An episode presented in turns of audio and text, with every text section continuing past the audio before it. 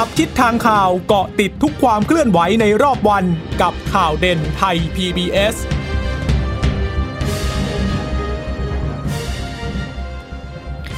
วัสดีค่ะ สวัสดีค่ะ ต้อนรับคุณผู้ฟังสู่ข่าวเด่นไทย PBS ค่ะ เราพบกันเป็นประจำทุกวันจันทร์ถึงศุกร์บ่ายๆ แบบนี้นะคะ อัปเดตข้อมูลข่าวสารที่เกิดขึ้นในรอบวัน กับดิฉันจีราชาตาเอี่ยมรัศมีและคุณพึ่งนภาคล่องพยาบาลค่ะ ค่ะ คุณผู้ฟังสามารถรับฟังข่าวเด่นไทย PBS ได้นะคะ ทุกวันจันทร์ถึงศุกร์นะคะ ผ่านทางช่องทางไทย PBS Radio com หรือว่าจะฟังผ่านทางแอปพลิเคชันไทย PBS Podcast ได้ด้วยนะคะอ่าวันนี้ก็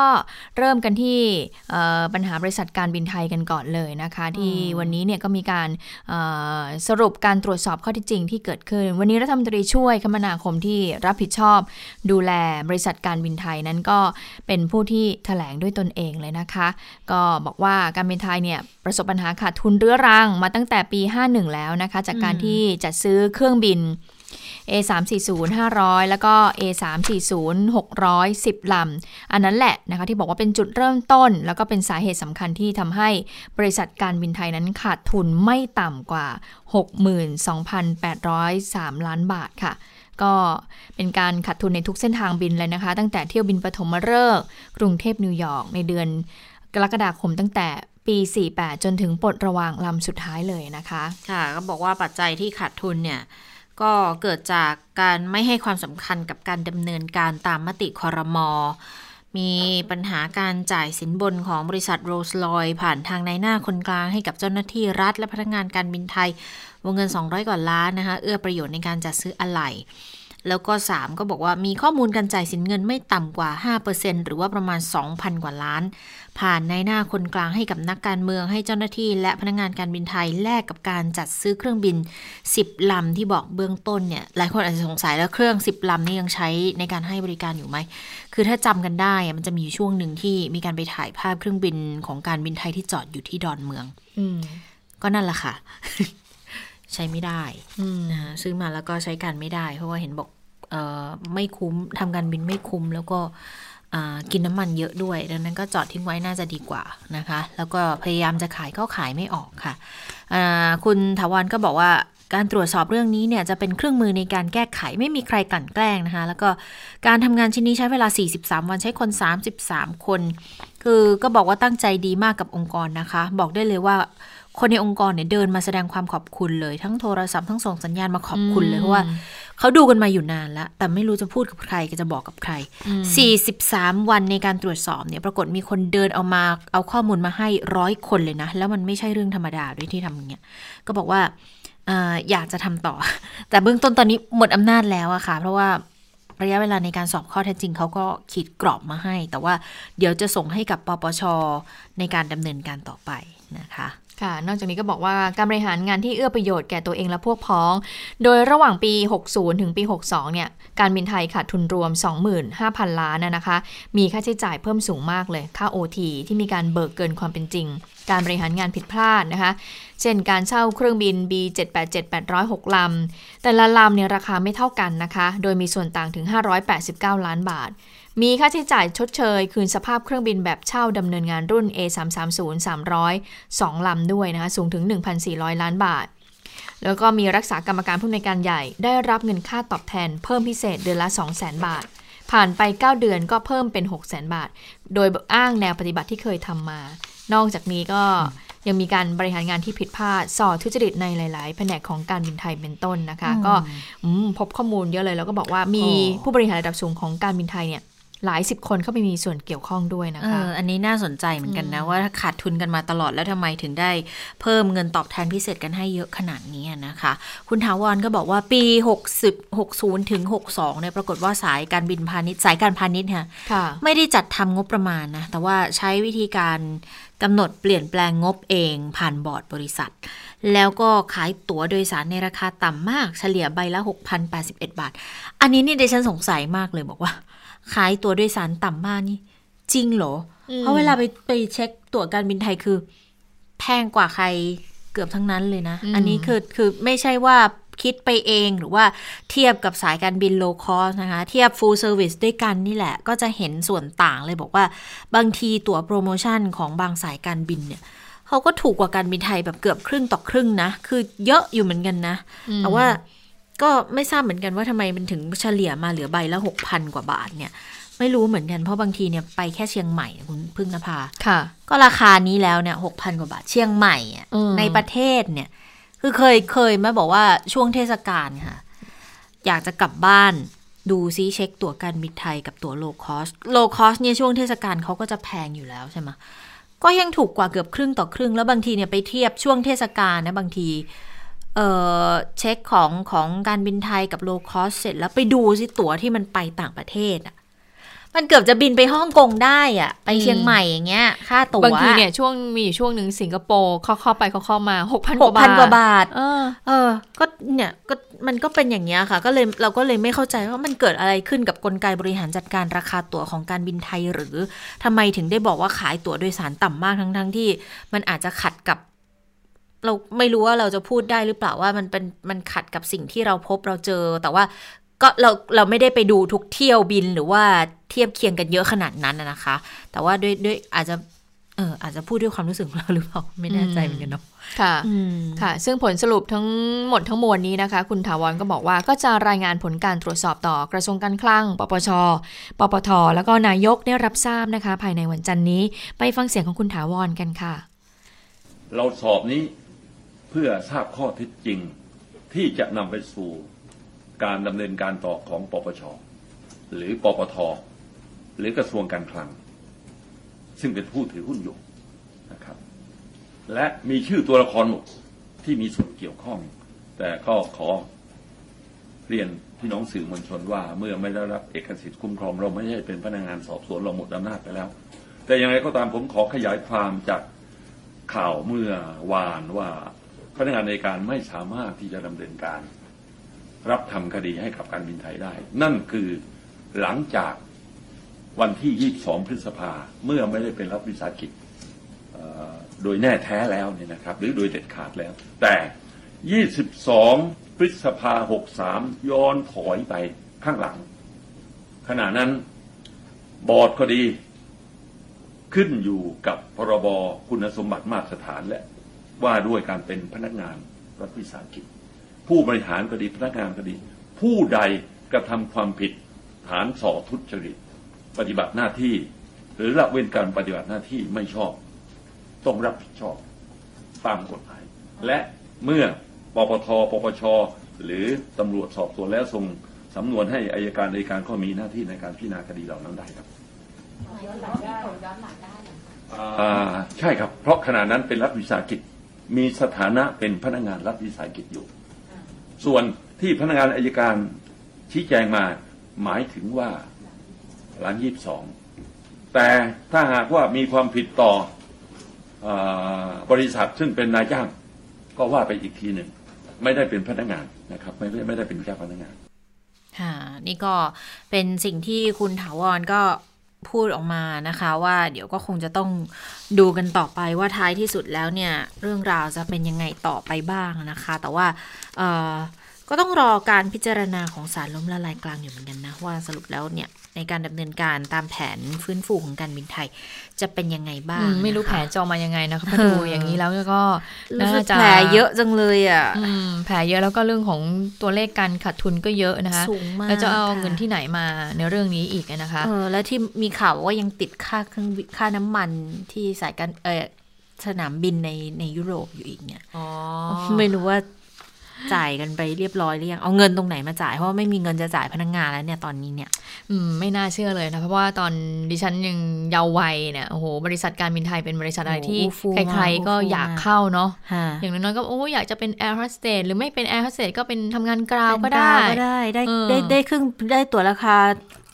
ย่อมเยาวใช่โอ้ได้ไปเที่ยวอะไรเออสบายสบายๆอย่างเงี้ยโอ้ตอนนั้นมีความคิดว่าโอ้โหยังไงเนี่ยโอ้น่าสนใจจังถ้าได้เลยใครจบมาแล้วได้ทำงานที่การบินไทยนี่โอ้โหดู เท่ไม่หยอกดูมั่นเลยคงอะอืมดูมั่นดูคมั่งนคงมากจริงอืมๆนะนะคะคะ แต่ว่าพอถึงช่วงหนึ่งเวลาหนึ่งที่มันเกิดการ disrupt ขึ้นมาแล้วเนี่ยค่ะพอไม่สามารถพอมีคู่แข่งนี่แหละ มีมีคู่แข่ง low เข้ามา cost เยอะอืมไอ้คู่แข่งยังไม่เท่าไหร่นะ คู่แข่ง low cost เราก็เห็นว่าสายการบิน full service อื่นเขาก็อยู่ได้อืมก็ก็สู้กับคู่แข่งได้ไม่ได้มีปัญหาไม่ต้องไปไหนไกลอะเอาแค่สิงคโปร์แอร์ไลน์เนี่ยใกล้ ๆ บ้านเราเนี่ยอืมเออเขาก็ยังสามารถทำได้เออ Japan Airline ก็รอดพ้นจากการล้มละลายมาแล้วรอบหนึ่งเพราะว่ามีการปรับโครงสร้างหนี้กันอย่างจริงจังเข้มแข็งนะคะ อันนี้ก็อืมหวังว่าจะเป็นอย่างนั้นนะ สามารถที่จะทำได้ เพราะว่าจริง ๆ ถ้าเกิดดูชื่อชั้นของการบินไทยเนี่ย คือด้วยด้วยตัวแบรนด์เขาก็ยังมีมูลค่าแล้วก็ถือว่ายังมีแต้มต่ออยู่นะ เพราะว่าก็เป็นสายการบินเก่าแก่นะคะ ถ้าเกิดว่าสามารถประคับประคองได้เนี่ย มันก็จะเป็นอีกทางเลือกหนึ่งนะ เพราะพูดจริง ๆ ถ้าเกิดว่าเวลาดิฉันจะไปต่างประเทศเนี่ย คือเราอยู่ในยุคที่อย่างที่คุณพึ่งนภาบอกว่าการการบินไทยยังฟูอืมยังเฟื่องฟูรุ่งเรืองอยู่มากใช่ไหมแล้วเราก็เคยเห็นวันคืนที่มันเป็นเอ่อสายการบินที่ติดอันดับต้นๆของโลกอะาค่ะเราก็ยังเลือกที่จะไว้ใจกับการบินไทยอยู่นะ แล้วก็ ถึงหลังๆ อาจจะไม่ค่อยได้ไปบ่อย แต่ว่าเวลาไปแล้วพอนั่งการบินไทยมันก็ก็คือจะรู้สึใช้กบริการเออก็ใช่ไหมก็พยายามใช้บริการบ่อยที่สุดแล้วก็รู้สึกว่ามันก็อุ่นใจแล้วก็คือด้วยบริการด้วยน้ำจิตน้ำใจของแอร์โฮสเตสหลายคนบ่นนะ แต่ดิฉันคือยอมรับว่าไม่เห็นเคยเจออะไรที่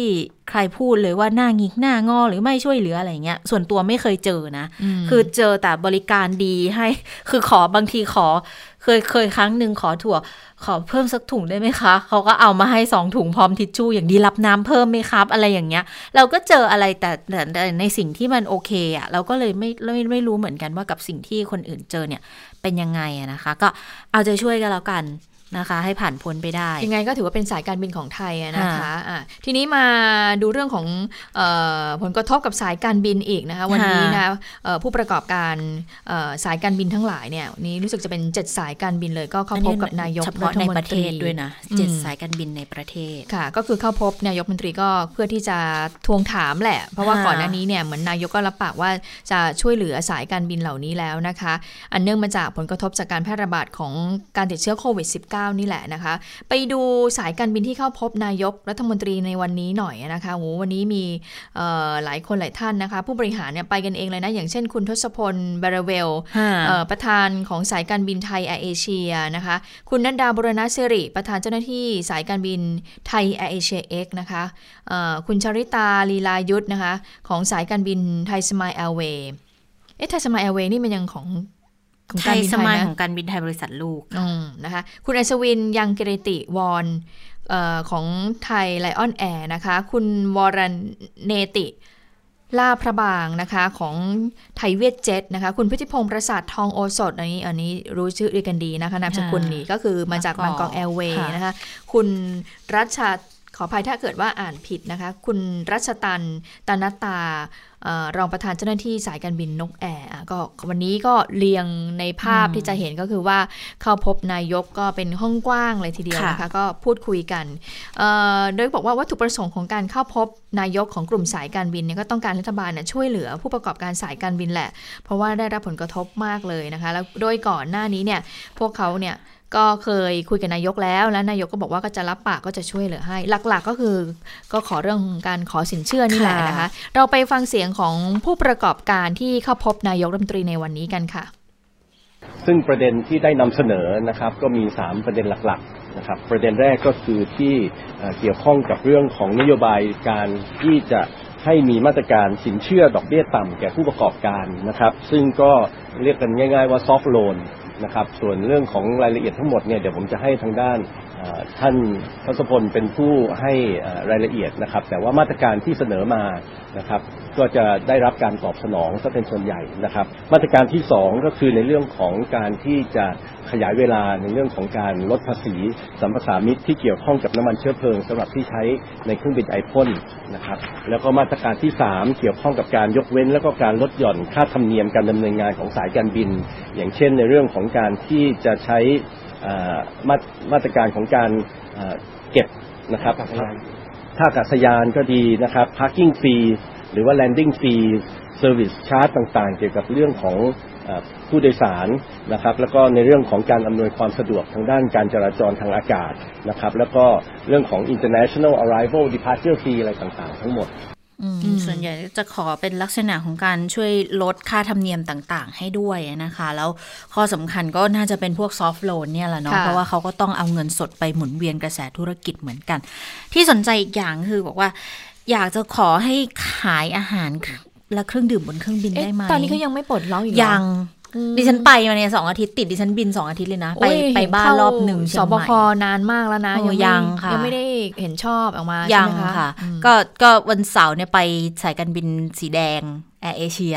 เอออาทิตย์ก่อนนู้นไปเชียงใหม่ใช่ไหมกลับไปทำบุญน้องที่บ้าน แล้วก็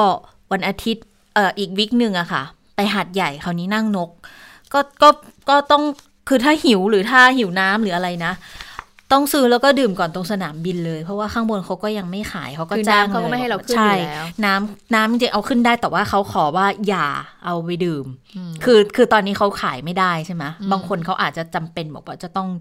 ต้องดื่มน้ำต้องอะไรอย่างเงี้ย หลายคนเขาก็ซื้อเอาไว้ก่อนแต่แบบก็รีบดื่มก่อนขึ้นนะคะ แล้วก็พอขึ้นไปข้างบนเขาก็ให้ใส่หน้ากากตลอดเวลา แล้วก็ไม่สามารถที่จะเอาน้ำขึ้นมาดื่มได้อะไรเงี้ยเขาก็แจ้งไว้เลยว่าอย่างนี้นะ ขอความร่วมมือแบบนี้นะมันเป็นไปตามมาตรการนะคะ แล้วก็ตอนนี้แต่ว่าไอไอส่วนอาหารเครื่องดื่มเนี่ย มันเป็นองค์ประกอบสำคัญที่ทำให้เขาได้รายได้ด้วยนะ เพราะว่าอย่างที่เรารู้อะว่าขายบนเครื่องบินมันจะแพงกว่าบนพื้นราบหลายเท่าเหมือนกันเออแต่เนี้ยมันเออเป็นอย่างสมมุตินะเป็รายได้ของเขาเอ่ออะอย่างมาม่าคัพเนี่ยเออ ถ้าข้างล่างเนี่ยก็ 15 บาทข้างบนแต่ถ้าเกิดว่า60ข้างบนอะ60บาทอืมแต่ถ้าหิวอะก็กินเอ่อแต่ส่วนใหญ่ถ้าถ้าหิวก็ต้องจำเป็นในการที่จะต้องค่ะซื้อนะคะ หรือว่าอย่างเอ่ออะไรนะคะ กาแฟซอง หรือว่าโกโก้อ่าช็อกโกแลตซองเนี่ย สมมุติถ้าว่าเราอยู่ข้างล่างเนี่ย มันขายประมาณ 5 บาท 10 บาทใช่ไหมถ้าไปข้างบนนู่นก็ 60 บาท อืมอืมก็ถือว่าอัพราคาได้โอ้ดิฉันก็นึกว่าเขาเออนึกว่าแบบว่าเขาอนุมัติเห็นยังชอบไปแล้ว ก็ยังนั่งยังคิดอยู่เลยบอกว่าเออดีนะ วันวันวันที่กลับจากหาดใหญ่ที่ไปทำงานที่หาดใหญ่ ก็ไม่หิวมาก ก็เลยคิดว่า เออ นี่ถ้าเกิดเราหิวหิวเนาะบางที ถ้าเกิดคนบางคนทำงานติดพันแล้วก็ต้องรีบมาขึ้นเครื่องเนี้ยหน้ามืดเหมือนได้เหมือนกันนะเนี่ยมันไม่มีอาหารกินอะไรอย่างเงี้ย ก็แบบ อืม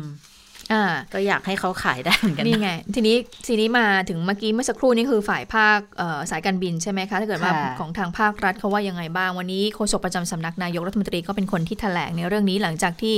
เอ่อนักธุรกิจเนี่ยพบกับนายกรัฐมนตรีแล้วนะคะ โดยคุณอนุชาบุรพชัยศรีบอกอย่างนี้ค่ะ บอกว่าภาครัฐก็จะพิจารณาข้อเสนอจากภาคธุรกิจการบิน แล้วก็หาวิธีการช่วยเหลือนะคะ โดยสบคก็กำลังที่จะผ่อนปรนในหลายเรื่อง ทั้งการหาแนวทางการปลดล็อกเรื่องของการบิน รวมทั้งกำลังเร่งผ่อนคลายการท่องเที่ยวในประเทศด้วยนะคะ โดยต้องพิจารณาทั้งต้นทางกลางทางแล้วก็ปลายทาง นอกจากนั้นก็ต้องสร้างความเข้าใจกับต่างประเทศด้วย แล้วก็ขอให้ภาคธุรกิจเนี่ยร่วมมือกันให้มากขึ้น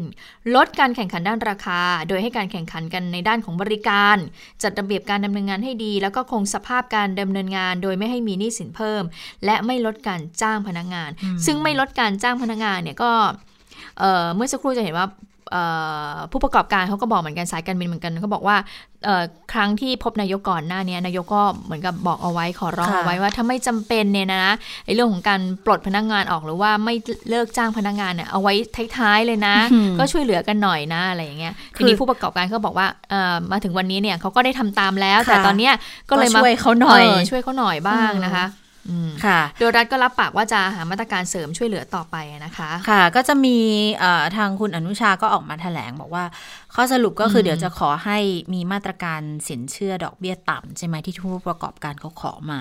มีการขยายเวลาลดภาษีสรรพสามิตน้ำมันเชื้อเพลิงสำหรับเครื่องบินนะคะ แล้วก็พวกค่าธรรมเนียมต่างๆ ในการดำเนินงานเนี่ยก็บอกก็น่าพอใจนะคะ ผลการหารือเนี่ยอ่าทางด้านของคุณทัศพลเบเลเวล เบเลเวลนะคะประธานกรรมการบริหารไทยแอร์เอเชียก็บอกว่า โอ้ยยิ้มออกแล้วค่ะอืมได้หารือครั้งเนี้ยยิ้มออกแล้ว คืออย่างน้อยก็ได้พบนายกรัฐมนตรีนะ แล้วก็นายกก็รับปากด้วยว่าจะช่วยเหลือดูแลสายการบินตามข้อเสนอ แล้วปลัดกระทรวงการคลังกับคมนาคมยืนยันร่วมกันเลย เพราะว่าพบครั้งนี้เนี่ยคือไม่ใช่แค่นายกนะ มีทั้งเอ่อเลขาสภาพัฒน์มีปลัดคลัง ปลัดคมนาคมเอ่อแล้วก็ผู้อำนวยการสำนักงานการบินพลเรือนแห่งประเทศไทยด้วยคือเกี่ยวข้องกันทั้งหมดเลยอะ่ะเขาก็บอกว่าเนี่ย ก็นายกก็มอบหมายประหลัดคลังให้ไปประสานกับทางสถาบันการเงินของรัฐและหาแหล่งเงินกู้ให้หน่อย แล้วก็เบื้องต้นนะคะ สายประกันบินเขาไม่ได้อยู่เฉยๆนะเขาก็ไปหามาเหมือนกันนะ ก็คือได้คุยกับทางธนาคารเพื่อการส่งออกและนำเข้า Exim Bank เหมือนกัน บอกว่า น่าจะได้เงินกู้เดือนตุลาคมนี้ค่ะสองนะคะก็จะเป็นการต่ออายุการลดภาษีสรรพสามิตน้ำมันเชื้อเพลิงเครื่องบิน ก็คลังขอรับไปพิจารณา 3. คือการขยายระยะเวลาลดค่าธรรมเนียม และค่าใช้จ่ายต่างๆ ของสายการบิน พวกค่าจอด ค่าเซอร์วิสชาร์จ ค่าธรรมเนียมผู้โดยสารเนี่ย อันนี้นายกรับปากเลยบอก เดี๋ยวขยายให้ถึงมีนา ไม่ใช่ 64 นะ มีนา 65 เลยนะ ก็ปีกว่าเลยนะคะ ก็ก็ก็น่าจะเป็นไปตาม ก็ควรจะเป็นไปตามนี้นะ เพราะจริงๆก็มีการประเมินกันแล้วอะว่า เออ เนี่ย กว่าที่ธุรกิจการบินจะจะกลับมาได้เนี่ยอาจจะประมาณ 2-3 ปี นี่ก็ให้ไปปีกว่าถึงมีนา 65 แต่เดี๋ยวคงต้องดูอีกทีว่า ถ้าถ้ามัน ถึงช่วงนั้นแล้วมันยังยังไม่โอเค ก็อาจจะมีการช่วยเหลือกันอีกทีนะคะอืมตอนแรกเราก็เหมือนกับว่าจะเปิดประเทศประมาณวันที่ 1 กันยายนนะคะ แต่ว่าดูจากเเวลาตอนนี้แล้วเนี่ยคงไม่ใช่ละ ตอนนี้เนี่ยแม้แต่ 1 ตุลาคมเนี่ยเราไม่รู้ว่าจะทำได้หรือเปล่า โดยเฉพาะกับการที่เปิดให้นักท่องเที่ยวต่างชาติเนี่ยเข้ามา ซึ่งคุณจริชตาคุณผู้ฟังคะสัปดาห์นี้เนี่ยแทบทุกวันเลยนายกเนี่ยพูดเรื่องนี้มากเลยนะคะ ในเรื่องของความจำเป็นที่จะต้องมีการเปิดประเทศให้นักท่องเที่ยวต่างชาติเข้ามาได้บ้างแล้ว เพราะว่าอย่างล่าสุดวันนี้นายกก็พูดอีกแล้ว บอกว่ารายได้จากการส่งออกและท่องเที่ยวที่คิดเป็น 70%ของผลิตภัณฑ์มวลรวมในประเทศ หรือว่า GDP ตอนนี้ถูกกระทบอย่างรุนแรงมากเลยนะคะ ดังนั้นเนี่ยตอนนี้ก็ต้องมาหารือกันว่า จะเปิดให้นักท่องเที่ยวต่างชาติเข้ามาได้หรือเปล่า โดยจะเปิดเฉพาะที่แล้วก็เฉพาะบางประเทศเท่านั้นนะคะ โดยนายกก็ย้ำว่า ก็รัฐบาลก็จะต้องบริหารให้สมดุลกันนะคะระหว่างเศรษฐกิจสาธารณสุข แล้วก็สิ่งแวดล้อมให้ดี แต่ถ้าไปดูความคืบหน้าของการเรื่องของการเปิดพื้นที่ให้นักท่องเที่ยวเข้ามานะคะ คุณพิพัฒน์รัชกิจประการเขาก็บอกว่าได้มีการหารือร่วมกับตัวแทนจาก 5 กระทรวงที่เกี่ยวข้องนะคะ ในการที่จะ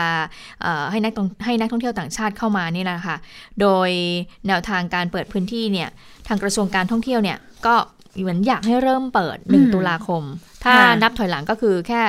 ประมาณ 30 วันนะคะ แต่ว่าจากการประชุมครั้งนี้ก็ยังไม่ได้ข้อสรุปค่ะ คุณพิพัฒน์บอกอย่างนี้ โดยแต่ละกระทรวงก็จะนำโจทย์ที่ได้เนี่ยไปหารือกัน แล้วก็จะนำเข้าที่สรุปอีกครั้งหนึ่งนะคะ ก็คาดว่าจะเข้าประชุมศบคในวันจันทร์นี้นะคะ ทีนี้ผู้สื่อข่าวเขาก็รายงานบอกงี้ ก่อนหน้านี้เนี่ยรัฐบาลก็เคยเปิดเคยคิดที่จะเปิดรับนักท่องเที่ยวต่างชาติใช่ไหมคะ ก็คือที่เราได้ยินบ่อยๆนะคะ travel bubble แต่เผอิญว่าตอนนั้นเนี่ย เราอะทำเราไปจับคู่เราคุยกันแล้วนะ ไป MOU กันเรียบร้อยแล้วไม่รอด แล้วอย่างประเทศแรก ๆ ที่ที่จะทำกันเองอย่างออสเตรเลียนิวซีแลนด์ที่เขาจะทำอะปรากฏว่าหลังๆเขาก็ติดเชื้อโควิดระลอกสองใช่ไหมคะ เขาก็เลยไม่ไม่ได้ทำก็เงียบๆไป เราจะไปทำกับจีน เกาหลี เกาหลีใต้ตรงนี้นะคะ ปรากฏว่า ก็ไม่ได้อีกเพราะว่าประเทศเขาเนี่ยก็เกิดการระบาดในระลอก 2 ขึ้น ขณะที่ไทยตอนนั้นจังหวะพอดีเลยคุณจุชตาคะนำเข้าต่างชาติมาใช่ไหม ตอนนั้นเรามีทหารอียิปต์ ที่เข้ามาแล้วปรากฏว่าก็ทหารอียิปต์เนี่ยก็หลุดไปเดินเที่ยวในห้างสินค้าที่จังหวัดระยองนี่แหละ ก็เลยทำให้ไทยเนี่ยโหต้องชะลอตัวเลย เพราะว่าตอนนั้นถ้านายกเปิดอีก หรือว่ารัฐบาลคิดจะเปิดอีกก็คงทำไม่ได้แล้วเพราะว่าตอนนั้นเสียงที่ตอบรับมายังรัฐบาลเนี่ยเสียงที่เข้ามาก็คือว่ารัฐบาลกาดตกใช่ไหมคะตอนนั้นก็เลยทำไม่ได้ ทีนี้คุณพิพัฒน์ก็เลยบอกว่าตอนนี้เนี่ยหาเรือกันหลายรอบแล้วแหละ ก็ยังไม่ได้ข้อสรุปเดี๋ยวก็จะให้แต่ละกระทรวงเนี่ยที่เกี่ยวข้องเนี่ยไปหารือแล้วก็มีการกลับมาคุยกันอีกครั้งหนึ่ง โดยพื้นที่แรกที่จะทำก็คือภูเก็ต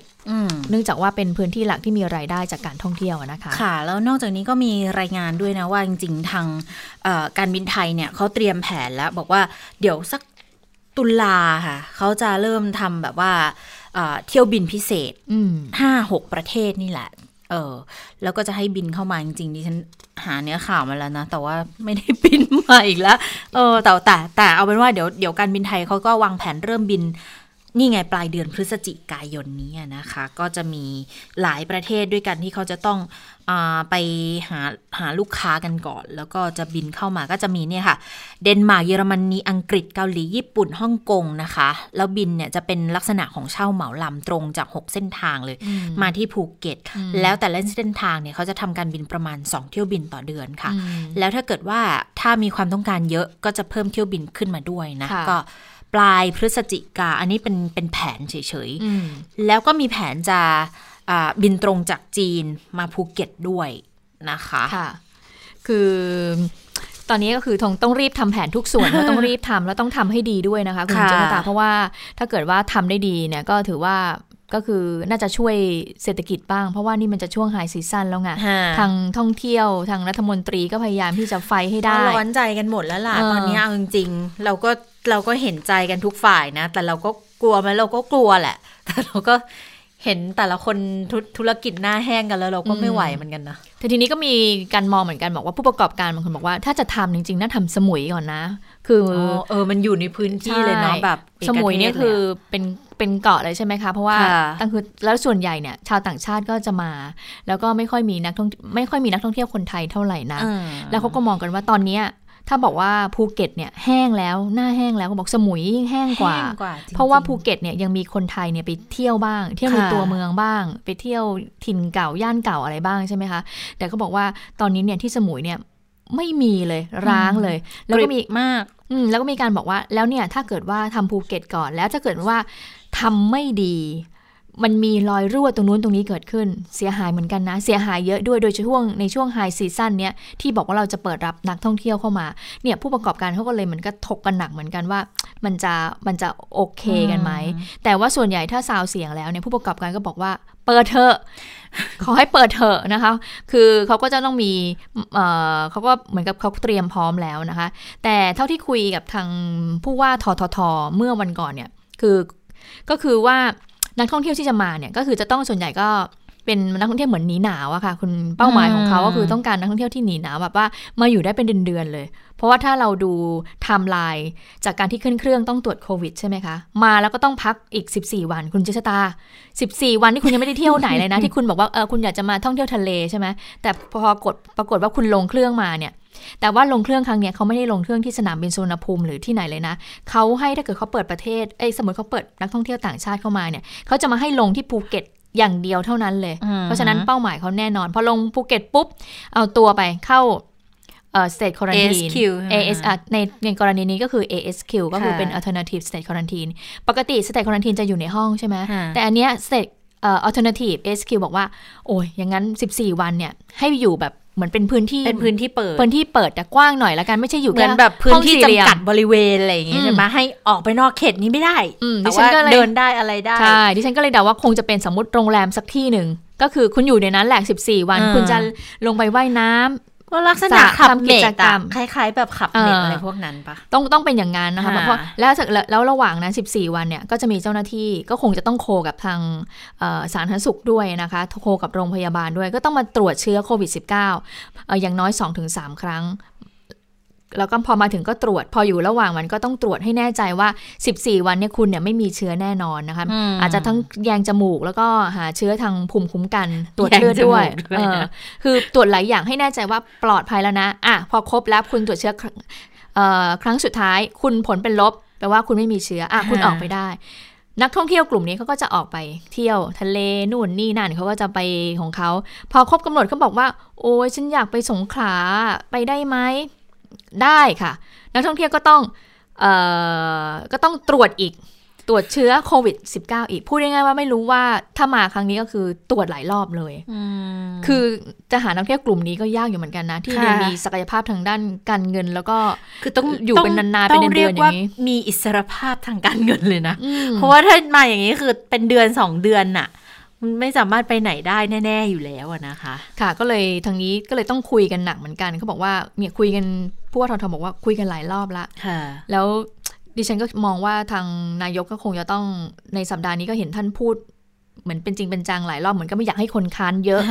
มันบอกว่าถึงความจำเป็นแล้ว เพราะว่าตอนนี้มันมันไม่ไหวแล้วนะคะ แต่ถึงจะจำเป็นแค่ไหนก็ต้องถามคนในพื้นที่เขาเหมือนกัอ๋อนะถามถามบอกเอออย่างเห็นบอกว่าเห็นพักภูมิใจไทยก็จะลงพื้นที่ไป ที่พักภูมิใจไทยลงเพราะว่าคุณพิพัฒน์เขาเป็นรัฐมนตรีค่ะในสังกัดทาของใต้ยู่แล้วพรรคภูมิใจเนไทยใช่ไหมคะเขาบอกเขาจะลงพื้นที่จังหวัดภูเก็ต เพื่อไปสอบถามความคิดเห็นของประชาชนอะค่ะแล้วก็ผู้ประกอบการว่าเห็นด้วยไหม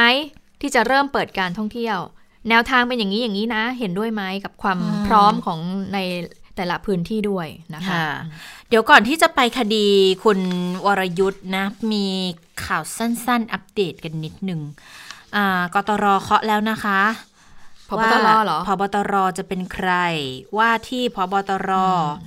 พลตำรวจเอพกลสุตำวัรสวจดิ์เอกสุวัสด์แจ้งยอดสุขค่ะอืมรองพบตรก็จะได้นั่งเก้าอี้พบตรคนใหม่แทนหลังจากที่พลตำรวจเอกพลตำรวจเอกนะคะจากทิพย์ชจินจากดาที่ชัยจินดาเออคุณสตันนานสฉัก็เลยตันใช่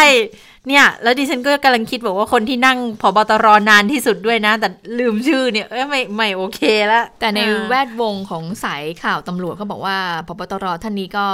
ถือว่าถูกคาดหมายมานานละใช่แล้วก็มีใช่ชื่อมาซาวเสียงมานานละ แล้วคนค่ะในวงการตำรวจเองก็ค่อนข้างที่จะยอมรับกับชื่อนี้อยู่เหมือนกันนะคะพลตำรวจเอกค่ะสุวัสด์แจ้งยอดสุขค่ะต้องค่ะนามสกุลดีๆนะ เพราะว่า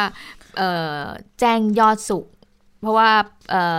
อมีเรื่องเล่าเหมือนกันบางทีผู้ประกาศบางท่านนามสกุลผิดเลยอย่างเงี้ยเขาบอกว่าเป็นแจ้งจอดสุขบ้างตอนนั้นอ่านผิดไงเพราะว่าอ่านแล้วบอกว่าแล้วเขาก็แซวกันบอกว่าเนี่ย ถ้าแจ้งจอดสุขเนี่ย คุณเนี่ยจะต้องจอดแน่ๆแล้วว่าคุณอ่านชื่อเอ่อว่าที่พบตรผิดอะนะคะ ค่ะ อันนี้ก็ไม่ไม่น่าผิดแล้วล่ะ แล้วก็เดี๋ยวก็ต้องไปฝึกชื่อใหม่อีกละ เพราะว่าเพราะว่าพอพบตรปุ๊บก็จะทุกทีก็จะออกมาอัตโนมัติเลยนะพลตำรวจเอกจากทิพย์ชัยจินดา เพราะว่าท่านนั่งเก้าอี้มาตั้ง 5 ปีนะ แล้วก็เกษียณในเก้าอี้เป็นคนแรกด้วยนะคะ นับตั้งแต่ตั้งเป็นสำนักงานตำรวจแห่งชาติขึ้นมานะคะ แล้วก็เดี๋ยวก็อ่า ตุลาคมนี้ก็จะเป็นพลตำรวจเอกสุวัสด์แจ้งยอดสุขละแล้วมีอีกคดีหนึ่งที่อืมรายงานกันไปแล้วล่ะค่ะ แต่ว่าเอามาอัปเดตกันอีกที คุณเทพไทยเสนพงศ์สสนครศรีธรรมราชพักประชาธิปัตย์กับคุณมาโนเสนพงศ์ถูกศาลจังหวัดนครศรีธรรมราช พิพากษาในคดีทุจริตเลือกตั้งนายกอบจนครศรีธรรมราชเมื่อ 7 ปีก่อนนะคะ พบว่ามีความผิดนะคะ พิพากษาจำคุก 2 ปีไม่รอลงอาญาตัดสิทธิ์ทางการเมือง 10 ปีด้วยกันนะคะส่วนเรื่องคดีของในบอสอยู่วิทยาค่ะหลังจากที่เอ่อทางตำรวจเขาจะแจ้งข้อหาเพิ่มกับในบอสเนี่ยนะคะ ล่าสุดค่ะเอ่อ คณะทำงานนะคะ ได้มีการประชุมกันนะคะ ก็มีการตรวจสอบความเรียบร้อยของสำนวนคดีก่อนที่จะส่งอายการ ซึ่งเดิมเนี่ยเขาก็กำหนดจะส่งให้อายการในวันนี้ใช่ไหมคะ แต่ว่าต้องเลื่อนออกไปค่ะ เป็นวันจันทร์นี้แล้วนะคะ พันตำรวจเอกสัมพันธ์เหลืองสัจกุลผู้กำกับการสอนอทองหล่อก็บอกว่า วันนี้ยังไม่สามารถส่งสำนวนให้อายการได้ เนื่องจากว่าต้องสอบปากคำตัวแทนสภาวิศวกรในประเด็นความเร็วรถอีก ก่อนหน้านี้ก็มีการให้ข้อมูลเป็นหนังสือชี้แจงมาแล้ว แต่ว่าเมื่อพิจารณาแล้วเห็นว่ายังไม่ครบถ้วนก็เลยยังไม่ส่งนะคะเรามีเสียงค่ะของเออผู้กำกับสนทองหล่อไปฟังกันค่ะหลายปากอยู่แล้วก็พบพยานหลักฐานใหม่ที่เชื่อว่ามีน้ำหนัก ที่จะดำเนินคดีได้เนี่ยก็ให้เรารวบรวมส่งให้อายการไปครับพยานหลักฐานใหม่ที่ระบุเนี่ยเป็นพยานหลักฐานใหม่ขับรถประมาททำให้เสียชีวิตหรือพยานหลักฐานใหม่ในข้อหาเสพโคเคน ตรงนี้เป็นเป็นประเด็นที่อยู่ในสำนวนเยอะขออนุญาตไม่ตอบกันนะ ครับค่ะเอ่อผู้กำกับการสนทองหล่อก็บอกว่า แม้เหตุการณ์เนี่ยเกิดขึ้นนานกว่า 8 ปีแล้ว แต่ว่าบางข้อหาเนี่ยยังไม่หมดอายุ แล้วก็เป็นไปตามกรอบที่พนักงานอัยการ สั่งให้มีการสอบสวนเพิ่มเติมตามขั้นตอนของกฎหมาย ส่วนได้ส่วนจะได้พยานหลักฐานหรือเปล่านั้นเนี่ยทางตำรวจก็จะทำตามกระบวนการของกฎหมายอย่างรอบคอบค่ะ หากศาลจะไม่พิจารณาคดี เพราะการฟ้องซ้ำนั้นก็เป็นหน้าที่ของอายการ ที่พิจารณาสั่งฟ้องหรือไม่สั่งฟ้องต่อไปค่ะ ค่ะก็อันนี้ก็ยังคงต้องเดินหน้าพิจารณากันต่ออยู่นะคะ ขณะเดียวกันก็มีการไปสอบถามทางาพลตำรวจเอกวัชรพลประสานราชกิจประชานปปชด้วยถึงคดีของคุณวรยุทธ์อยู่วิทยาเนี่ยนะคะ บอกว่า เบื้องต้นเนี่ยยังไม่มีรายงานอะไรเข้ามาทางคณะกรรมการปปชค่ะ ก็เลยยังไม่แน่ใจบอกว่า เอ๊จะต้องยื่นประเด็นไหนเพิ่มเติมบ้างหรือเปล่า แล้วถ้าเกิดมีการส่งเรื่องมาเนี่ยเจ้าหน้าที่ก็จะดำเนินการตรวจสอบก่อนส่งเรื่องมายังคณะกรรมการปปชด้วย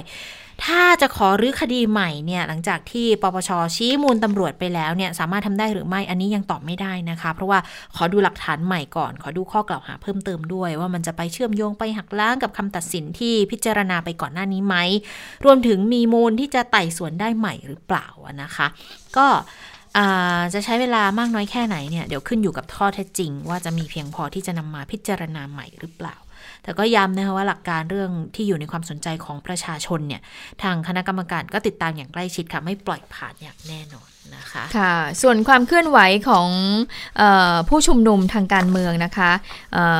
อวัดล่าสุดนะคะวันนี้ฮะก็คือนายจตุพัฒน์ปุณพัทรรักษาหรือที่เรารู้จักกันก็คือไผ่ดาวดินนะคะ เมื่อคืนเนี่ยก็มาเอ่อวางตั้งแคมป์กันใช่ไหมที่อนุสรณ์ค่ะสถานนะคะ แล้วพอมาตอนเช้าเนี่ยก็ไปตามหมายเรียกนะคะที่สอนอสำรันราชค่ะ เพื่อมารับทราบข้อกล่าวหาความผิดฐานฝ่าฝืนพรกฉุกเฉิน แล้วก็ความผิดตามพรบจราจร พรบความสะอาด พรบควบคุมโรค จากกรณีการชุมนุมเมื่อวันที่ 18 กรกฎาคมที่ผ่านมาที่ได้ไปขึ้นเวทีประสัยการชุมนุมของกลุ่มเยาวชนปลดแอกนะคะ ทั้งนี้ภัยดาวดินนะคะ รวมถึงพวกก็ได้เลย เดินขบวน จากบริเวณอนุสรสถาน 14 ตุลาสีแยกคอกวัวค่ะ พร้อมกับถือป้ายข้อความมาที่สอนอสำรันราช โดยมีกลุ่มผู้ชุมนุมก็มาให้กำลังใจด้วยนะคะ ก็นอกจากนี้ก็มีเจ้าหน้าที่ UN สสพักเก้าไกลนักวิชาการมาร่วมสังเกตการด้วย ซึ่งบรรยากาศที่สนสำรันราชก็เห็นบอกว่าตำรวจก็ดูแลความเรียบร้อย มีการวางกำลังตั้งแผงเหล็กนะคะ บริเวณรอบบริเวณทางเข้า เพื่อป้องกันไม่ให้ผู้มีส่วนเกี่ยวข้องนั้นเข้าไปนะคะ ซึ่งทันทีที่เดินทางมารายงานตัวตามหมายเรียกนะคะก็มีการตั้ง แผงกั้นเลยนะคะ เพราะว่ากลัวว่ากลุ่มผู้ที่สนับสนุนเนี่ยจะจะผ่าแผงกั้นเข้ามา จะฝ่าแผงกั้นเข้ามานะคะ ขณะที่นายชัยมรแก้ววิบูลพันธ์หรือเอมมี่ช่วงนี้เขาปรากฏตัวบ่อยเนาะนักร้องวง The Bottom Blue นะคะ ก็วันนี้ก็มาด้วยพร้อมกับถังพลาสติก มาสาดใส่ตำรวจ เจ้าหน้าที่ที่วางกำลังอยู่อีกชั้นหนึ่ง ก่อนถึงใต้ถุนโรงพักจนเกิดความวุ่นวายค่ะ ก็ทำให้เครื่องแบบของตำรวจเนี่ยเปื้อนสีแล้วก็เต็มไปหมดเลย แล้วผู้ชุมนุมก็ยื้อแย่งแผงเหล็ก ก็จนถึงใต้ถุนโรงพักทีเดียวนะคะสรุปก็คือว่าการชุมนุมเมื่อวันที่ 18 ที่อนุสาวรีย์ชัยตำรวจออกหมายจับไปแล้ว 15 คน จับกลุ่มได้แล้วนะคะ 13 คนเหลืออีก 2 คน แล้วก็กำลังติดตามจับกลุ่ม และอีก 15 คนนั้นก็ออกหมายเรียกให้มาพบกับพนักงานสอบสวนในวันนี้ค่ะ ค่ะ ก็อันนี้ก็เป็นความเคลื่อนไหวที่เกิดขึ้นนะคะ แต่ว่าแน่นอนว่าพอมีความวุ่นวายแบบนี้เกิดขึ้นเนี่ยตำรวจก็คงจะต้องต้องมีการรวบรวมหลักฐานเพื่อที่จะเอาผิดเพิ่มเติมด้วยนะคะ ก็เป็นการเเปิดเผยของทางเจ้าหน้าที่ตำรวจสนสำรันราชนะคะพลตำรวจตรีเมธีรักพันธ์ค่ะ ผู้บังคับการตำรวจนครบาล6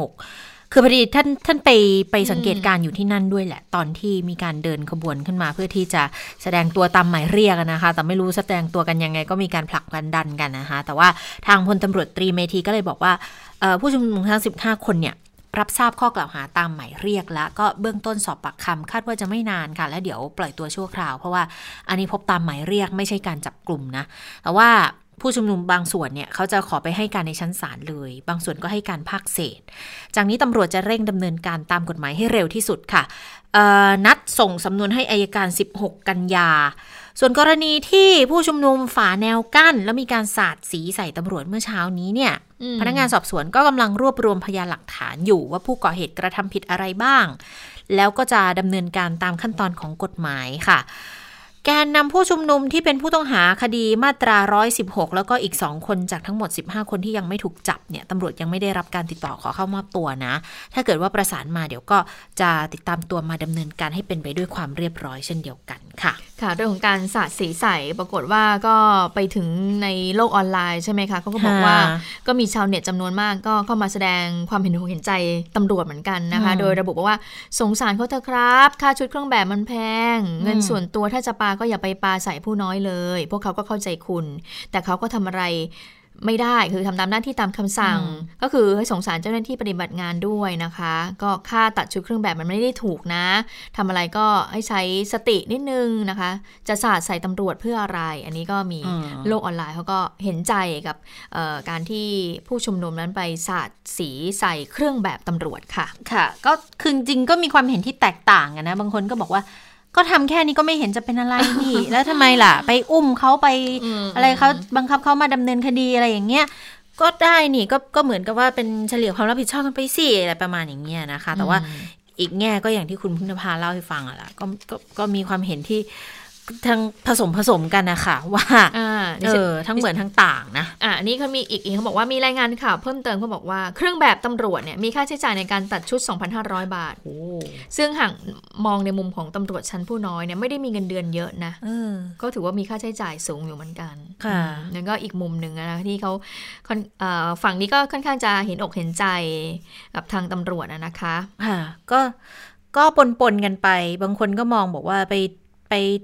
ทำที่บอกว่าทำทำไมถึงจะทำไม่ได้ล่ะ บางคนก็มองว่า อย่างนี้ก็เป็นเหมารวมเขาอะสิมันก็ไม่ได้ต่างกันหรอกว่าว่า เออ ไปคุกคาม บอกว่าตำรวจมาคุกคามเราแล้วการที่ไปสาดสีสาดอะไรใส่หรือว่าไปใช้กำลังแบบว่า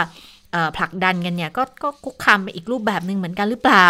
นี่ก็เลยกลายเป็นประเด็นที่ถกเถียงกันเองอยู่ด้วยนะคะ แต่ว่าทีนี้ก็เดี๋ยวก็ต้องดูแล้วว่าแล้วครั้งหน้าถ้าเกิดมันจะมีเหตุการณ์ในลักษณะนี้อีกเนี่ย ทางแกนนำเขาจะปรับรูปแบบปรับวิธีการ ให้มันอ่อนลงไหมเป็นลักษณะของการแสดงสัญลักษณ์แบบตอนที่ทำก่อนหน้านี้อย่างคุณเอมมี่เนี่ยเคยไปชูสามนิ้วที่หน้าสอนอมาแล้วไงแต่คราวนี้มีมีถังสีมาด้วยนะแต่ก็ต้องดูว่าเดี๋ยวครั้งหน้า คุณเอมมี่จะพกถังสีมาอีกหรือเปล่า นี่นี่คุณเอมมี่เขาคุณเอมมี่เขาบอกว่าออยอมรับว่าแล้วก็อ้างว่าต้องการตอบโต้ที่ประชาชนเนี่ยถูกป้ายสีมามากแล้ว พร้อมกับประกาศว่าหากยังคุกคามประชาชนอยู่ ก็จะคุกคามกลับด้วยศิลปะโอ้เขาก็ ไปในมุมนี้ของเขาได้นะคะก็ก็พูดได้ค่ะศิลปะ แต่ว่าถ้าเกิดในแง่ของไปละเมิด เออละเมิดเขาละเมิดสิทธิ์คนอื่น แล้วก็เจ้าหน้าที่เขาอย่างที่บอกชุดละสองพันห้าไม่ใช่น้อยๆนะ แล้วเขาไปละเมิดคุณมาก่อนหรือเปล่าเราก็ไม่แน่ใจด้วยเหมือนกัน เออก็ต้องต้องพิจารณากันในหลาย ๆ แง่ด้วยเหมือนกันอ่านิดนึงค่ะ คุณผู้ฟังคะเขาบอกว่าเฟซบุ๊กเพจไทยพักดีประเทศไทยของกลุ่มไทยพักดีของหมอวรงนะคะเขาย้ายที่การจัดกิจกรรมแล้วนะคะเขามีการนัดวันที่ 30 สิงหาคมใช่ไหมคะจากเดิมเนี่ยเขาอยู่ที่หอศิลป์กรุงเทพเขาก็มาเป็นศูนย์เยาวชนกรุงเทพไทยญี่ปุ่นค่ะอ๋อโอ้ขยายพื้นที่ใช่ไหมคะอืมอืมแต่เวลาเดิมวันและเวลาเดิมนะคะค่ะใครสนใจก็ ก็ไปได้อันนี้ไปสถานการณ์โควิดกันหน่อยไหมคะ ค่ะ โควิดนะคะ วันนี้ติดเชื้อกี่คนนะคะโควิดห้าคนหรือหกคนหกคนนะ ถ้าเกิดว่าจำไม่ผิดเดี๋ยวขอสักครู่นะคะเออแต่ว่าทั้งหมดเนี่ยเจอละหกคนหกคนเดินทางกลับมาจากต่างประเทศทั้ง 6 คนเลยนะคะ ก็มาจากอุซเบกิสถาน 1 ฟิลิปปินส์1เยอรมัน 2 เอธิโอเปียอีก 2 คนนะคะ แล้วก็ผู้ป่วยยืนยันสะสมตอนนี้ 3,410 คน หายป่วยแล้ว 3,237 คนเสียชีวิตอีก 58 คนเท่าเดิมค่ะ แต่ว่าสิ่งที่ต้องติดตามเนี่ยตอนนี้คือเพื่อนบ้านเรานะ ใช่ ตอนนี้ พื่อนบ้านเราวันนี้ก็เมื่อวานนี้76 ก็เป็นตัวเลขที่สูงมาก ก็เลยมีการติดตามว่าวันนี้เนี่ยจะสูงอย่างนั้นหรือเปล่า แต่ปรากฏว่าวันนี้ก็ก็น่าจะอุ่นใจได้บ้าง วันนี้ 20 กว่าคนเท่านั้นรู้สึกจะ 22 คนนะคะ ถ้าดิฉันจำไม่ผิดเนี่ยก็ผู้เชี่ยวชาญหรือนักวิชาการต่างๆ ตอนนี้ก็เริ่มออกมาบอกแล้วว่าต้องติดตามสถานการณ์ของพม่าให้ดีนะคะ ให้ดูในช่วง 7-10 วันเนี่ยถ้าเกิดว่าตัวเลขผู้ติดเชื้อมัน 2 เท่าของอัตราปกติเนี่ยโหเนี่ยจะต้องจับตาอย่างมากเลยว่ามันจะทวีคูณเข้าไปเท่าไหร่นะคะ ทีนี้วันนี้คุณหมอโสพลเอี่ยมสิริทาวรก็พูดเหมือนกัน เพราะว่าทุกวันศุกร์เนี่ยทางกระทรวงสาธารณสุขก็จะมีการถแถลงคุณหมอก็บอกว่าตอนนี้กระทรวงสาธารณสุขก็มีการติดตามอยู่ ก็โดยเฉพาะที่รัฐยะไข่ ที่ตอนนี้เนี่ยมีผู้ป่วยสะสม 602 คน ผู้ป่วยรายใหม่วันนี้ก็เพิ่มมา 22 คนนะคะ เนื่องจากว่ารัฐยไข่เนี่ยมันเป็นพื้นที่ที่มันติดกับบังคลาเทศแล้วก็อินเดียด้วย ซึ่งทั้งสองประเทศนี้ก็มีผู้ติดเชื้อสูงอยู่เหมือนกัน ทีนี้มาตรการของเมียนมาเนี่ยเขาทำยังไงบ้าง ไปฟังเสียงของคุณหมอโสพลกันค่ะ รัฐยไข่เนี่ยมีจำนวนผู้ป่วยรายงานเป็นอันดับ2นะครับ ตัวเลขเมื่อวานนี้ก็คือ 200รายนะครับเนี่ยที่อันดับหนึ่งคือย่างกุ้งนะครับ 293 รายนะครับ ซึ่งก็ถือว่าเป็นสถานการณ์ที่เกิดขึ้นเนื่องจากว่าเป็นพื้นที่ที่มีรอยต่อติดต่อกับประเทศบังคลาเทศ แล้วก็ประเทศอินเดียนะฮะซึ่งก็มีจำนวนผู้ป่วยค่อนข้างสูงในช่วงที่ผ่านมานะครับ ดังนั้นขณะนี้ก็เป็นที่น่าสนใจว่าเราจะ เฝ้าระวังนะครับ ติดตามสถานการณ์ในประเทศเมียนมานะครับ รวมทั้งเรื่องของการดูแลผู้ที่เดินทางระหว่างประเทศ ซึ่งก็จะมีแรงงานที่เข้ามาในประเทศไทยอยู่จำนวนหนึ่งขอไปภาพตัดไปครับมาตรการที่สำคัญนะครับที่ทางประเทศเมียนมาดำเนินการอยู่ขณะนี้ ก็ถือว่าเป็นมาตรการที่มีความเข้มงวดนะครับ ไม่ว่าจะเป็นเรื่องของการให้ประชาชนอยู่กับบ้านนะครับ เหมือนกับ ที่ประเทศไทยเคยมีการรณรงค์นะครับ หยุดเชื้อนะครับ เพื่อชาติอยู่บ้านนะครับ ตอนนี้เนี่ยที่รัฐตักไข่ก็ดำเนินการในแบบเดียวกันนะฮะมีการประกาศเคอร์ฟิวในช่วงกลางคืนนะครับ ตั้งแต่ 21นาฬิกาถึง4นาฬิกาของเช้าวันรุ่งขึ้นนะครับ แล้วก็บุคคลที่เดินทางออกจากรัฐยะไข่ไปยังเมืองย่างกุ้ง แล้วก็เมืองในรัฐและภาคต่างๆ ก็จะถูก กักตัวนะครับ 14 วันในสถานที่ที่กักตัวนะครับ และอีก 7 วันในที่พักรวมเป็น 21 วันนะครับ ก็เป็นมาตรการของเขานะคะ ส่วนของไทยค่ะ ล่าสุดเนี่ยทางพลเอกอภิรัตคงสมพงศ์พบทบก็บอกว่านายกก็เป็นห่วงในเรื่องนี้นะ เพราะฉะนั้นก็เลยมีการกำชับทางของทบกเหมือนกันนะคะ บอกว่าให้ทหารเนี่ยที่อยู่ป้องกันชายแดนเนี่ยให้ติดตามสถานการณ์ชายแดนรอบประเทศเนี่ยให้ดี โดยเฉพาะเข้มงวดในทุกช่องทางธรรมชาติเลยนะ เพราะว่าตอนนี้ก็ทราบว่าเนี่ยประเทศเพื่อนบ้านเราเนี่ยติดละลอกสองแล้ว แต่เขาบอกว่าพม่ายังไม่ใช้คำว่าละลอกสองนะวันนี้ที่คุณหมอบอกนะนะคะค่ะก็ยังไม่ใช้คำนี้ เพราะว่าจริง ๆ เขาก็คือสถานการณ์เขาเหมือนไม่ได้ เหมือนเพิ่งจะเริ่มติดกันไม่นานนี้เองใช่ไหมหรือเปล่า แต่ว่าตัวเลขเขาก็ขึ้นค่อนข้างที่จะน้อยเหมือนกัน แต่ว่าตอนนี้เวียดนามนี้ตอนนี้ขึ้นน้อยแล้วนะคะ ตอนนี้เหมือนกับควบคุมสถานการณ์ได้แล้วนะตัวเลขผู้ติดเชื้อก็ประมาณอออยู่ที่เลขตัวเดียวน้อยลงมาแล้วนะคะ ค่ะ ขณะเดียวกันพอมีเหตุเกิดขึ้นกับเมียนมา อันนี้เราต้องระวังเป็นอย่างยิ่ง เพราะว่า อย่างที่เราบอกว่าพรมแดนเนี่ยติดกันเป็นระยะทางยาวด้วยนะคะ แล้วก็มีพรมแดนธรรมชาติค่อนข้างจะเยอะทีเดียว ก็เลยมีการสั่งการให้ควบคุมดูแล โดยเฉพาะพรมแดนธรรมชาติเนี่ยนะ ทางพลตำรวจเอกพลเอก อภิรัตคนคงสมพงศ์ผู้บัญชาการหารบกค่ะ ก็เลยให้สัมภาษณ์เรื่องมาตรการป้องกันการลักลอบเข้าเมืองของแรงงานข้ามชาติค่ะ บอกว่านายกห่วงใยเรื่องนี้นะ สั่งการให้กองกำลังป้องกันชายแดนตามแนวชายแดนรอบประเทศเนี่ยเป็นหน่วยงานหลักเข้มงวดทุกมิติเลยค่ะโดยเฉพาะช่องทางธรรมชาติก็ทราบกันดีว่าตอนนี้เนี่ย ประเทศเพื่อนบ้านก็ระบาดหนักกันอยู่นะคะ ก็เลยให้กองกำลังป้องกันชายแดนเพิ่มกำลังลาดตระเวนจะได้ไม่มีการทะลักเข้ามาของแรงงาน โดยไม่ผ่านขั้นตอนของสอบคด้วยนะคะ แล้วก็กระบวนการนำเข้าแรงงานผิดกฎหมายเนี่ย ก็ขยายผลจับกลุ่ม พร้อมกับหาข่าวเพิ่มเติมต่อไปค่ะ กระทรวงมหาดไทยก็สั่งผู้ว่า 10 จังหวัดนะคะที่มีชายแดนติดกับเมียนมาในการเฝ้าระวัง แล้วก็มีการยกระดับขึ้นมาในการป้องกันผู้ที่ลักลอบเดินทางเข้าเมืองโดยผิดกฎหมายค่ะ ค่ะ แล้วค่ะได้เวลาของต่างประเทศแล้ววันนี้คุณสวรักษ์สวัสดีค่ะ สวัสดีค่ะ คุณผู้ฟังสวัสดีทั้งสองท่านค่ะสวัสดีค่ะเดี๋ยววันนี้เริ่มด้วยข่าวใหญ่นะคะ แล้วก็นายกรัฐมนตรีของญี่ปุ่นเพิ่งจะแถลงเมื่อครึ่งชั่วโมงที่ผ่านมานะคะ ก็คือ ประกาศลาออกออกแล้วนะคะ นั่นก็คือประธานเออขออภัย นายกรัฐมนตรีชินโซอาเบะของญี่ปุ่นนะคะ หลังจากที่มีกระแสข่าวมาพักใหญ่ว่าเเริ่มไม่ปรากฏตัวในที่สาธารณะ แล้วก็มีข่าวลือเรื่องของสุขภาพล่าสุดวันนี้นะคะอาเบะก็ออกมาแถลงข่าวชัดเจนเลยว่าเขาเนี่ยก็จะลาออกจากตำแหน่งแล้ว สาเหตุก็เพราะว่าปัญหาเรื่องสุขภาพนะคะ โดยบอกว่าตัวเขาเนี่ยเป็นโรคลำไส้อักเสบซึ่ง โรคนี้เนี่ยเขาเคยเป็นมานานแล้วนะคะ อาเบะเนี่ยเคยเป็นนายกรัฐมนตรีมาแล้วนะคะ ก่อนหน้านี้เนี่ยคือปี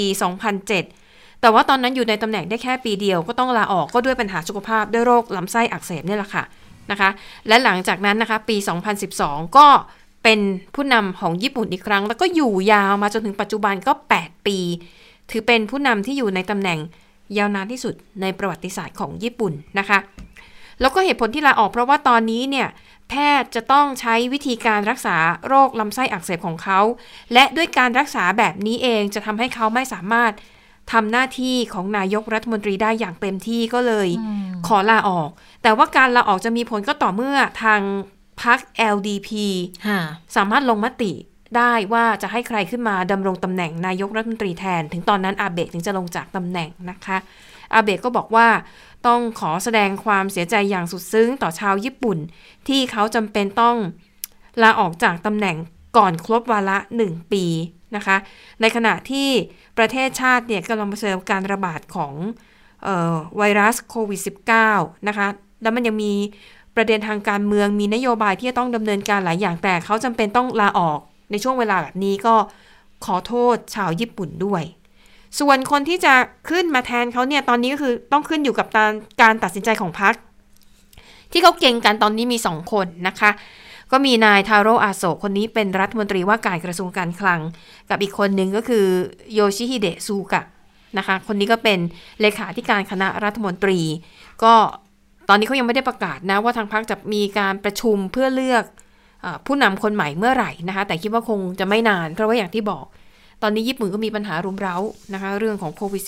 -19 แน่นอนเรื่องเศรษฐกิจก็ต้องดูแลกันเป็นพิเศษด้วย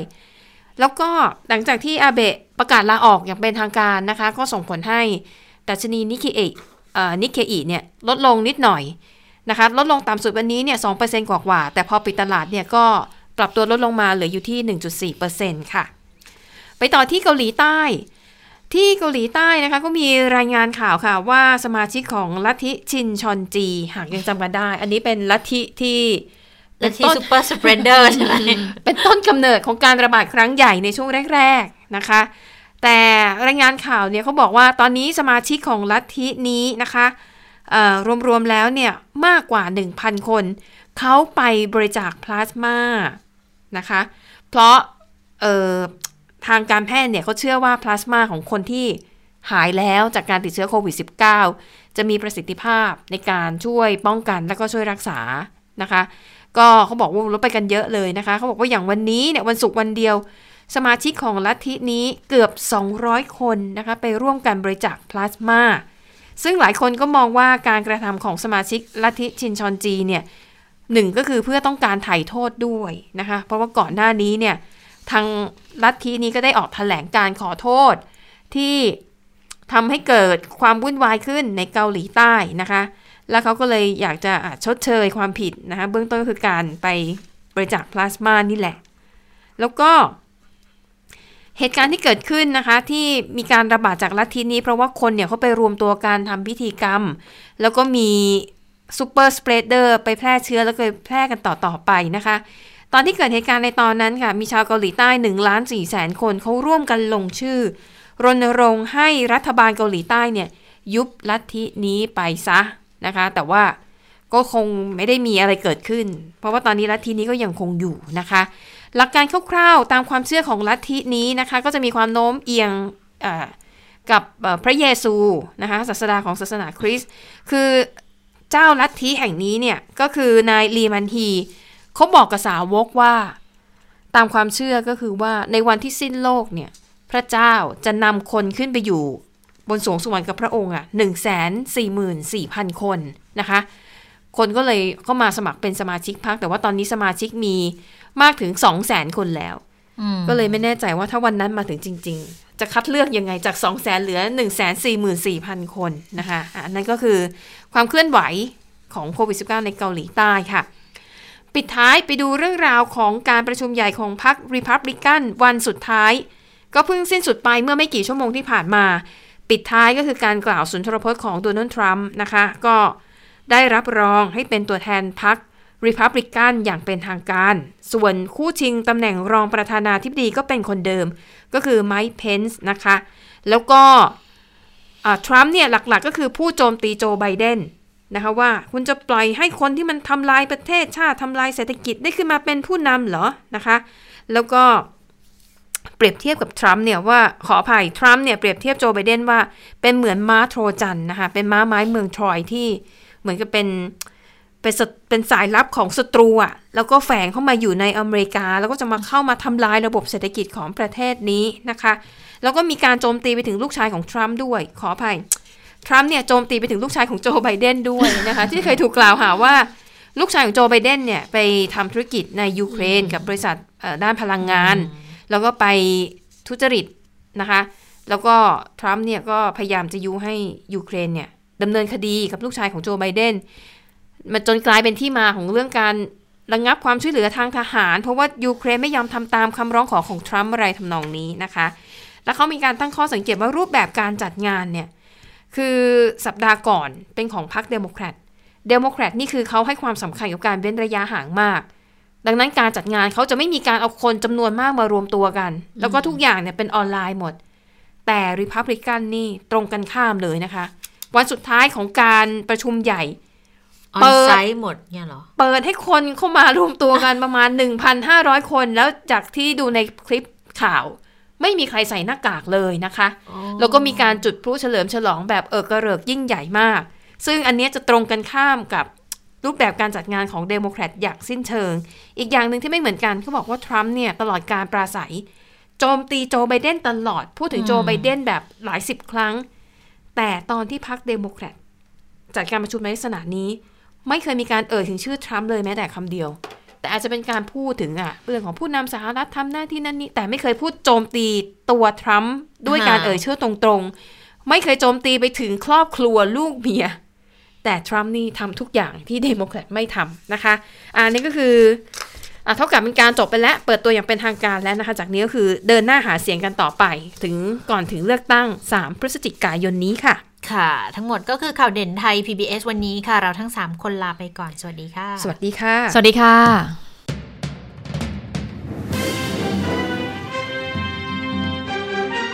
ติดตามข่าวเด่นไทย PBS ได้ทุกวันจันทร์ถึงศุกร์เวลา 15 นาฬิกา ทางไทย PBS ดิจิทัล Radio